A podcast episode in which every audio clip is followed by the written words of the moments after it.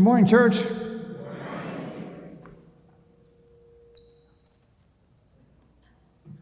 Have you been blessed this morning? My goodness. I, I mean, between Ellen's great news after news after news and, and Laura's song, I'm ready to go home. I, I'm.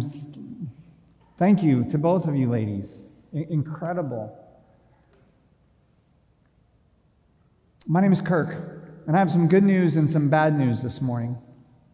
I want to start with the good news because that's what I've chosen to start with this morning. The good news is that the things that we're going to be talking about today are not a reaction to some of the things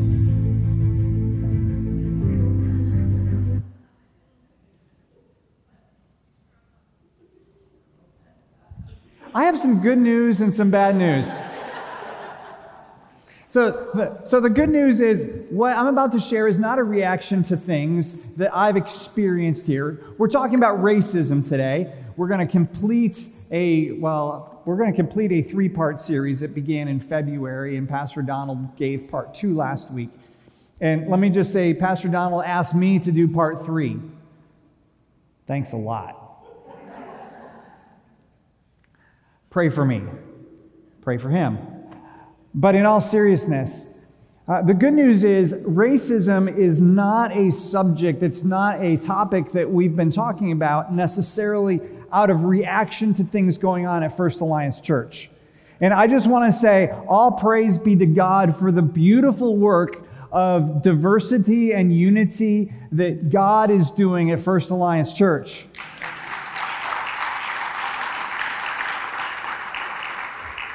Several years ago, I was asked, encouraged to visit Allegheny, Allegheny Center Alliance Church in Pittsburgh, kind of our big brother church or big sister or whatever relationship churches have. It's an alliance church in the heart of Pittsburgh. And we took our staff there and they laid out the red carpet and they said to us, We are a church in, of, with, and for the city. And they said that wasn't always the case, but over the years, we've become focused on our Jerusalem, which is Pittsburgh, and we now, the demographics, ethnicities, economics, education, our church looks like our city. And I thought, that's my prayer for First Alliance Church. Not that we'd be a white church, not that we'd be a black church, not that we'd be an urban church, not that we'd be a suburban church, that we would be this beautiful mosaic that's represented in one of our core values, and we'll get to that later. But that, that this church would be all that God wants it to be, not all that I want it to be or even our elders, but we would be this beautiful place where people can come together from all different walks of life and experience Jesus Christ. That's all we're about here is Jesus Christ. And as Mike read the scripture, I was reminded yet again that God has no favorites, that the bride of Christ, the capital C church, is diverse. And we just happen to live in a very diverse city. And this is a place where everybody is welcome. So that's the good news that God is doing great things at First Alliance Church, and I'm so, so privileged to be a part of it. The bad news is, as you all know, racism is not dead. Pastor Derwin Gray is often asked why he talks so frequently about racism, and he says, because the Bible does. Very simply, because the Bible does. He writes in his book, how to heal our racial divide, which I will be referencing a few times today. And let me just say the outline just came from his chapter titles. I just looked at the chapter titles and thought, wow, if you know how to heal our racial divide, I need to take some notes because this is, uh, this is a, a, it's a burden that I carry. I don't know how else to say it. I just yearn for unity in the bride of Christ. I yearn for the children of God to be able to come together and to worship together. I, I, I yearn for Dr. King's dream to become a reality, but even more than that, I, I yearn for Jesus' dream to become a reality. And again, I want to say it is becoming a reality here. I don't think we've arrived yet. We've got a long ways to go. And certainly nationwide, we have a long ways to go. But I want to encourage you as well as challenge you in this really important subject. And this isn't the last time we're going to talk about it. Just like, well, we talked about racism. Aren't we done, Pastor? Well, we talked about sin too. We're not done. So when you all are done with sin, we'll stop talking about it. When we all get our self control together, when everyone's words are perfect, we won't talk about James anymore. When, when all of our attitudes are perfect, we won't have to go through all those but you know what I'm saying. We are all on the journey. And let me say, I am the last person that has this racism thing figured out, that has sin figured out, that has love figured out, that has generosity figured out. But I'm seeking to follow Jesus in this. And this matters so much to me because this matters so much to Jesus. Jesus said it himself. He said, Any kingdom divided against itself will be ruined, and a house divided against itself will fall. I believe that the reason that the church in the United States is in steep decline, is, in, is anemic, is weak, is because the enemy has used all sorts of things to divide us and separate us. He's used denominations, he's used politics, he's used racial ethnicities to divide us. And as long as we're divided, we're never going to have the strength and power we need to be all that God wants us to be. And the enemy knows this. Any kingdom divided cannot stand. We see this virtually every day in our political system, in social media. Everyone's trying to cancel one another. And as long as we're canceling one another, we can't be together. Jesus had one prayer for us in John 17 for those who will believe, and it was for unity that we would all come together, that we would be unified, not in our politics, not in our baseball teams, not in our athletic competitions. We'd be unified at the cross of Jesus Christ.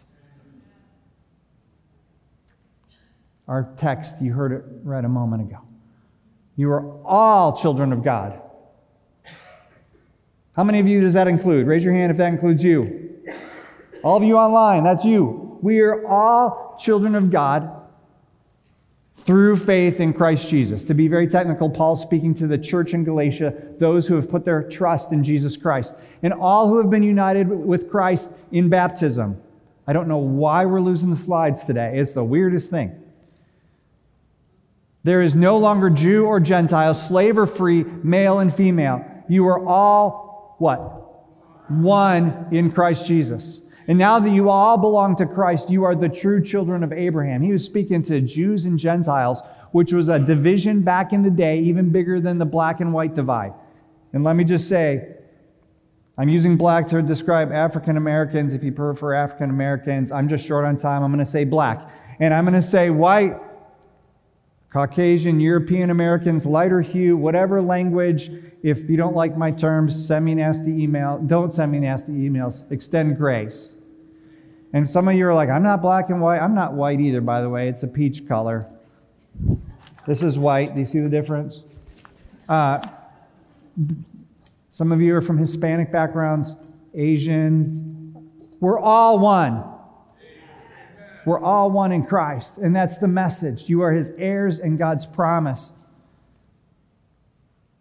Back in, in Genesis, God said, Let us make human beings in our image to be like us. They will reign over the fish in the sea and the birds in the sky, the livestock, all the wild animals on the earth, and the small animals that scurry around the, the ground. The point here is God created you and me in his image. I don't know where some of this stuff came from over, his, over the years. African Americans being three fifths human. No, we were all created in God's image with dignity, value, and worth. And which is why I'm going to say it again. There is no longer Jew or Gentile, slave or free, male or female, for you are all one in Christ Jesus. Paul said this to the church in Colossae. If you do what is wrong, you will be paid back. for the wrong you have done, for God has no favorites. Peter echoes this. I see very clearly that God shows no favoritism. Romans 2 says God does not show favoritism. Deuteronomy, go all the way back to the Pentateuch. The Lord your God is the God of gods and Lord of lords. He is the great God, the mighty and awesome God who shows no partiality and cannot be bribed. I'm not sure how you could bribe God in the first place, but never mind that. The point is, we are all one. We're all one. And because of the blood of Jesus Christ, we all have the opportunity to trust Christ, to follow Jesus to have our sins, past, present, and future, forgiven, to be washed white as snow, and to know the one who created us and the one in whose image we were created. I could go on and on and on with examples. I could talk all day because Scripture, from beginning to end, talks about the fact that there is no favorites. We're all created in God's image. And the fact that racism exists in some respects is not surprising to me because, well, the world is always going to divide and conquer. The world is always going to be filled with sin. The world is always going to do those things that look like our enemy. But the thing that's been most troubling, most heartbreaking, is the church's complicit involvement in racism historically. In fact, the only reason there's black churches is because of racism when African Americans weren't welcome to worship with people of a lighter hue. I can't imagine anything more satanic than playing favorites based upon how much color you have on your skin. But this is what the enemy does. So if it's not clear, if it hasn't been articulated, I will just say very simply racism in all of its shapes and forms is a sin it's of Satan, and it has no place here or in any church or any place on this planet, and yet it has existed for thousands of years. It takes different shapes, different forms. We're just talking about evil sin. Pew Research Center data shows a full three quarters of black Americans say opposing racism is essential to their faith or sense of morality. And my guess is, and my hope is that you all recognize the evil of racism. The question is, what do we do about it?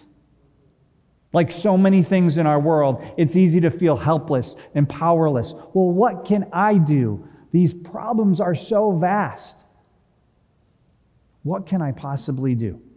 And I'm really, really glad that Derwin Gray wrote this book because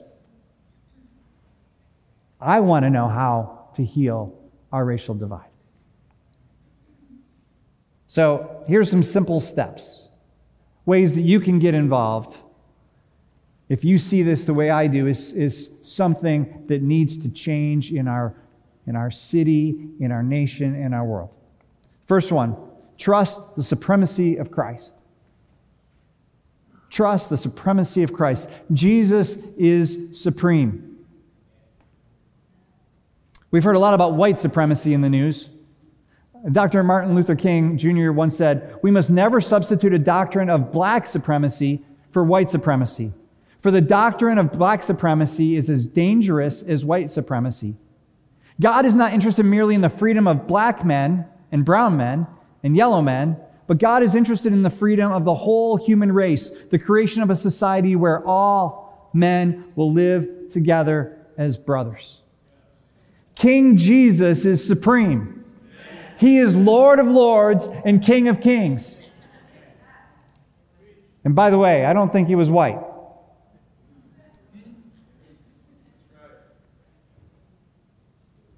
Satan loves to tempt each of us into pride, into seeing ourselves somehow better than another, whether it's our skin color, our education, our wealth, our appearance, our zip code, our abilities. Philippians says this so clearly. I, I love to share this passage at, at, at weddings. It's great for bride and groom. Don't be selfish. Don't try to impress others. Be humble. Thinking of others is better than yourselves. Paul's not saying be a doormat. He's not saying let people walk all over you. He's saying it's not all about you. The number one command of Christians is to love. And that means looking out for the best interests of other people.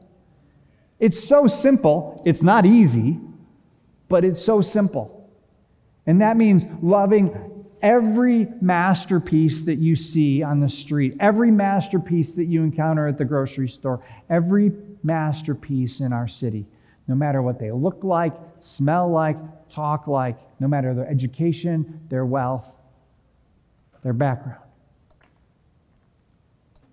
One of the most challenging books in recent memory for me is The Color of Compromise by Jemar Tisby. The subtitle is The Truth About the American Church's Complicity in Racism. It's a thoroughly researched book. There are so many footnotes in this book. And it, made me just want to weep when I began to read about the past and the history, not of the world's behavior, but of the church's behavior. And might I add, not just of the Southern church's behavior. May we be part of the solution instead of the problem. Secondly, engage in difficult conversations. You've probably heard me say this because it's one of my favorite quotes of the last 10 years. Once you've heard someone's story, they can never be your enemy.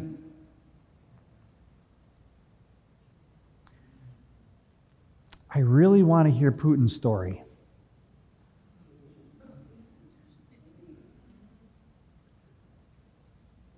Once you've heard someone's story, they can never be your enemy. Uh, uh, several months ago, well, actually, about a year and a half ago, uh, Bishop Culp down the street at First Church of God, he invited myself and several other pastors, both of the darker hue and the lighter hue, to come together and read Jemar Tisby's book that I just mentioned, The Color of Compromise. And so, for the last 18 months, there's been a group of us gathering, just discussing this book and discussing issues around this subject. About half of us are black, about half of us are white. And most of the people at the table, I'd say about half the, the, the, people at the table, I did not know 18 months ago. But in our times together, in our conversations together, I can tell you that they have become my brothers and sisters. I love them, I trust them, and we're seeking ways that we can collaborate together for the sake of the kingdom of God, because that's why we're here on planet Earth. But sometimes the conversations are difficult. Sometimes we're not sure even what to ask or how to ask. And this whole conversation, it, there's a lot of landmines. And especially in this world where people are so quick to cancel, we've decided to extend a lot of grace to one another because we need a lot of grace for one another. I encourage all of you we need to build relationships. Now, this is just across the board. We need deeper relationships. We need relationships within First Alliance. We need deeper relationships in our community.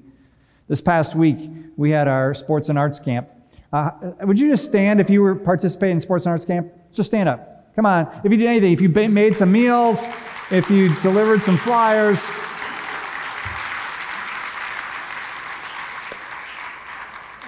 I, I, think this was probably my favorite year of sports and arts camp. Any, anyone else feel this way? Like, the, I, I heard a number of people say, like, this is the best year ever at sports and arts camp. And let me tell you why I think this was such a great year. It, it wasn't the, the biggest attendance, the biggest quantity of kids we've ever had, but I think because of that, it allowed us to have a quality experience with the students. And, and Ms. Sue kept saying all, all year long in preparation, we want to develop relationships. We don't want to just throw a bunch of words and tracks at these kids and say, have a nice life, see you next year. We want to develop deep, meaningful relationships with people because life is all about relationships. God is all about relationships. And sometimes those relationships get messy, they get uncomfortable, and we need to engage in difficult conversations. By the way, my favorite way to engage in difficult conversations is to use a lot of question marks. Use a lot of question marks. Just ask questions. Rather than making attacks, st- statements, and declarations, just ask lots of questions. I, I, came up with a few that I was, I was thinking of the other day on this subject. Uh, Let me find them for you.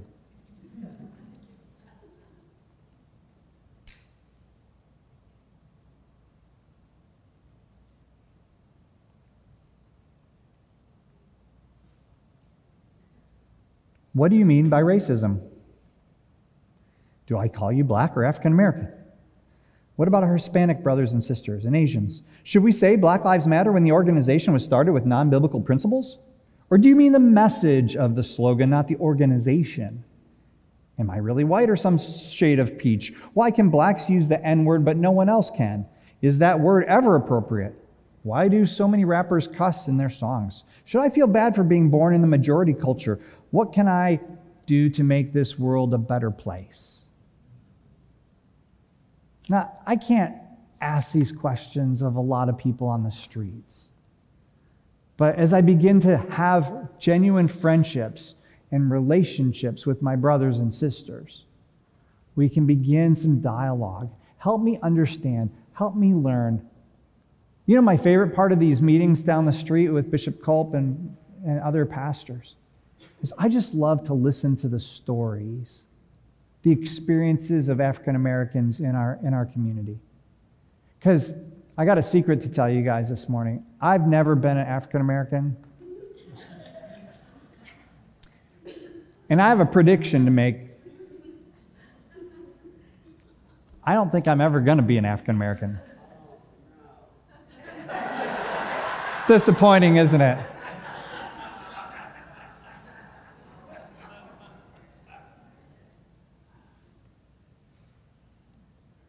But as I listen to stories, I begin to have empathy. I begin to have understanding. Oh, that's why dot, dot, dot.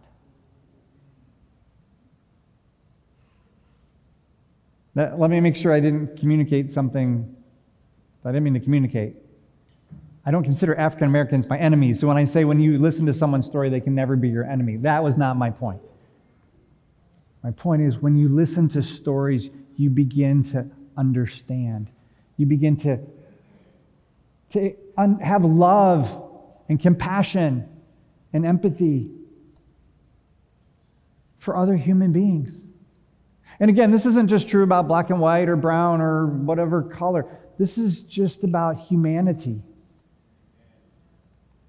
This past week at Sports and Arts Camp, I saw some, I had, a, I had a great team. Catherine and I had a, wasn't it just a, we had a wonderful team of people. Cat, we were mellow yellow. Uh, Catherine was a leader, and, and I, was, I was helping her out. But just, there were, I mean, let's face it, they're kids. And sometimes it's like, mm, okay, wait, shh, story.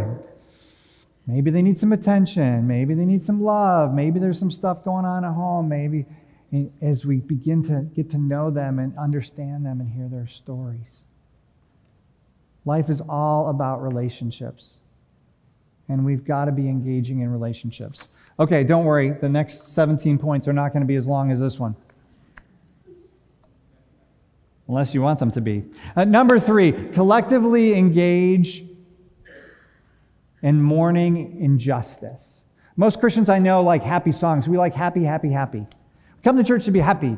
And I'm all about happy. I love happy, actually. Some people are like all into the blues, and I mean, blues are okay, but I like happy. I'm a very optimistic person.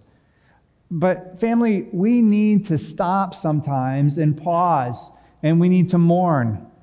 We need to lament. We need to recognize that there's stuff that's happened, whether it's recent stuff or ancient stuff. I, I believe it's a third of the Psalms are Psalms of lament. They're just cries out to God, saying, God, why, why, why? Help me. Even some of the songs that we sing around here are crying out to God God, I need you. Lord, I need you. We collectively come together and say the things that our forefathers and mothers did were not right. And tragically, future generations will probably say similar things about us. We may not be aware of what those things are. But to collectively mourn injustice can be a powerful thing. Next thing is to display gospel character. Moments ago, I used the word grace. Grace is unmerited favor. You can't deserve it. You don't, you don't deserve it. You can't earn it. It's just unmerited favor. I love to see Christians act like Jesus. And it's like the, the I feel like it's the dumbest statement I could possibly make.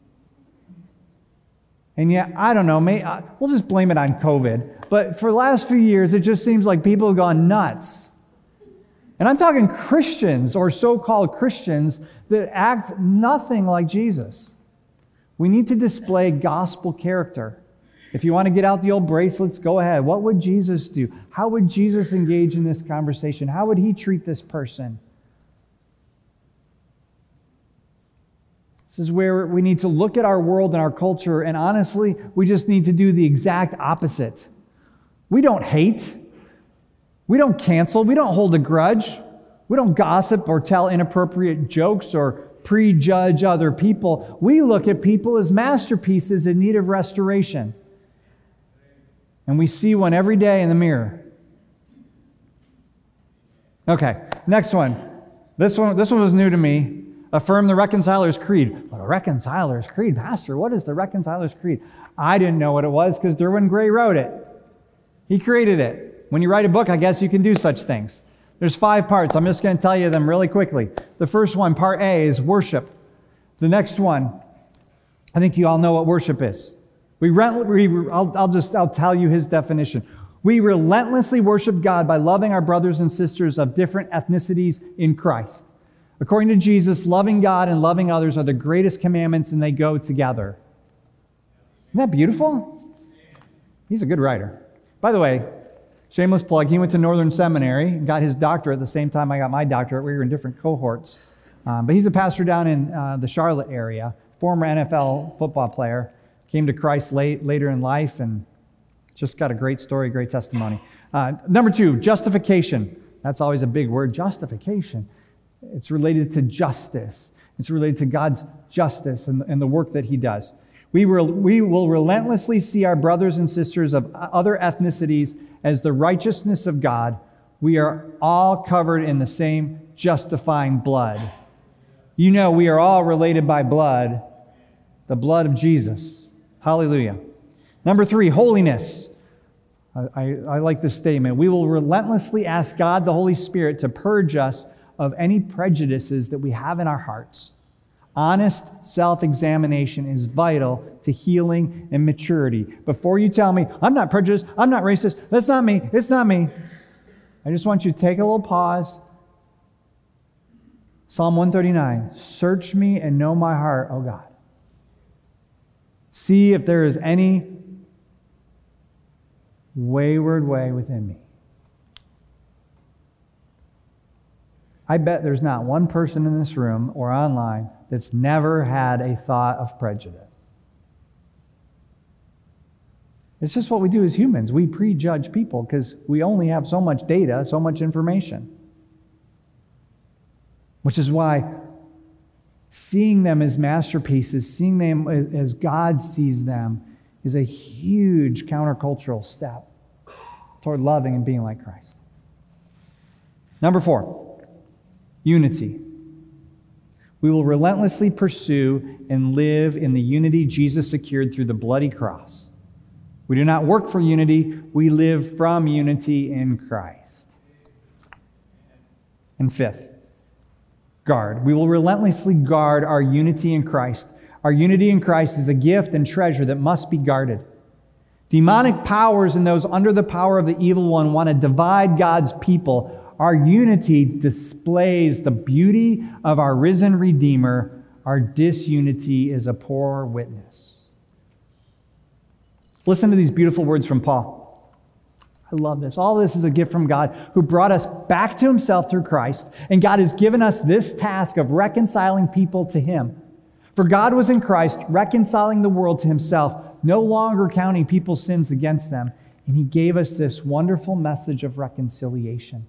We say restoring God's masterpieces. Paul talks about reconciling people to God and to one another.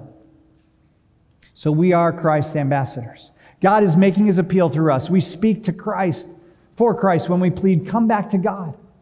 For God made Christ, who never sinned, to be the offering for our sin. so that we could be made right with God through Christ. Oh, one more thing I want to add to this. I've heard people say they're colorblind. God doesn't want you to be colorblind. Derwin Gray uses the term color blessed. But we need to see color. We need to celebrate color. We need to appreciate the way that God has made us different, whether it's black and white or short or tall, rich or poor. God's doing such a neat thing here at this church. Diversity, Verna Meyer says, is inviting people to the party. Inclusion is asking them to dance. And I want to ask you to dance. I want to challenge you this week, just one simple thing this week. I'd like you to reach out to another person, preferably someone different than you. But even, even if it's your identical twin, that counts. But let's do some relationships. Grab coffee this week. Invite someone out to lunch or to your home. We're going we're gonna be doing something in, in a few weeks. Uh, do we have a date for that? Not confirmed. Okay. We're, we're going to soon, we're going to be introducing something called surprise suppers. And, and very simply, well, it is what it is. Uh, if you're interested in hosting a surprise supper, we'll bring some people to your house.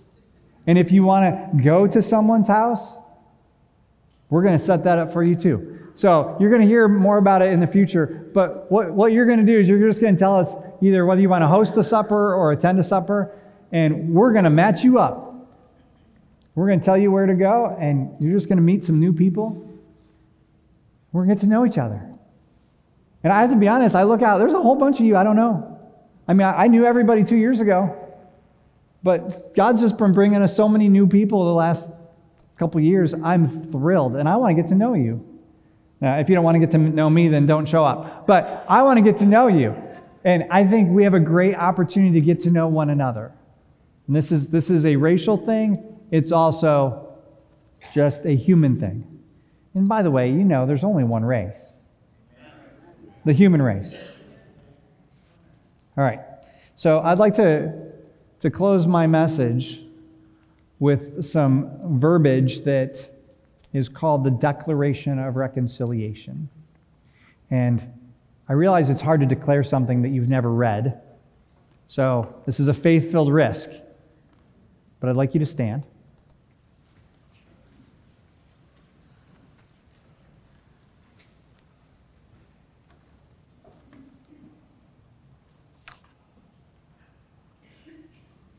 And if you feel led, repeat this with me God of Abraham, Isaac, and Jacob, blessed King of the universe, in your eternal Son, Messiah Jesus, the King of kings, the one who is grace upon grace and who created a new race made of all of the human race through his life, death, and resurrection. In his name, by the Holy Spirit's power, we offer ourselves as living sacrifices, dwelling places of God. King Jesus, we affirm that you purchased a richly diverse people for your Father, a people declared righteous by your blood, people who are one, yet many. Your blood binds us to you and to each other as a beautiful mosaic. We worship you by loving one another we are the family of the redeemed. We belong to the King. We pledge our allegiance to King Jesus, the Lamb of God who sits on the throne. May we live from and guard the unity Jesus secured on the cross. As we grow in holiness, Spirit, empower us to reflect Jesus more and more. May the world see we love Jesus by the way we love each other. May we treasure our brothers and sisters more than we treasure economic interests, political affiliations, fears, or cultural customs. In your name, King Jesus, we pray. Amen. Amen. You may be seated. I pray that that is true of First Alliance Church because I believe that's the heart of our Creator God. That's the heart of the Father, the Son, and the Holy Spirit. He made us, He created us, He loves us. And just like me and all you parents, He loves it when His kids get along. Amen.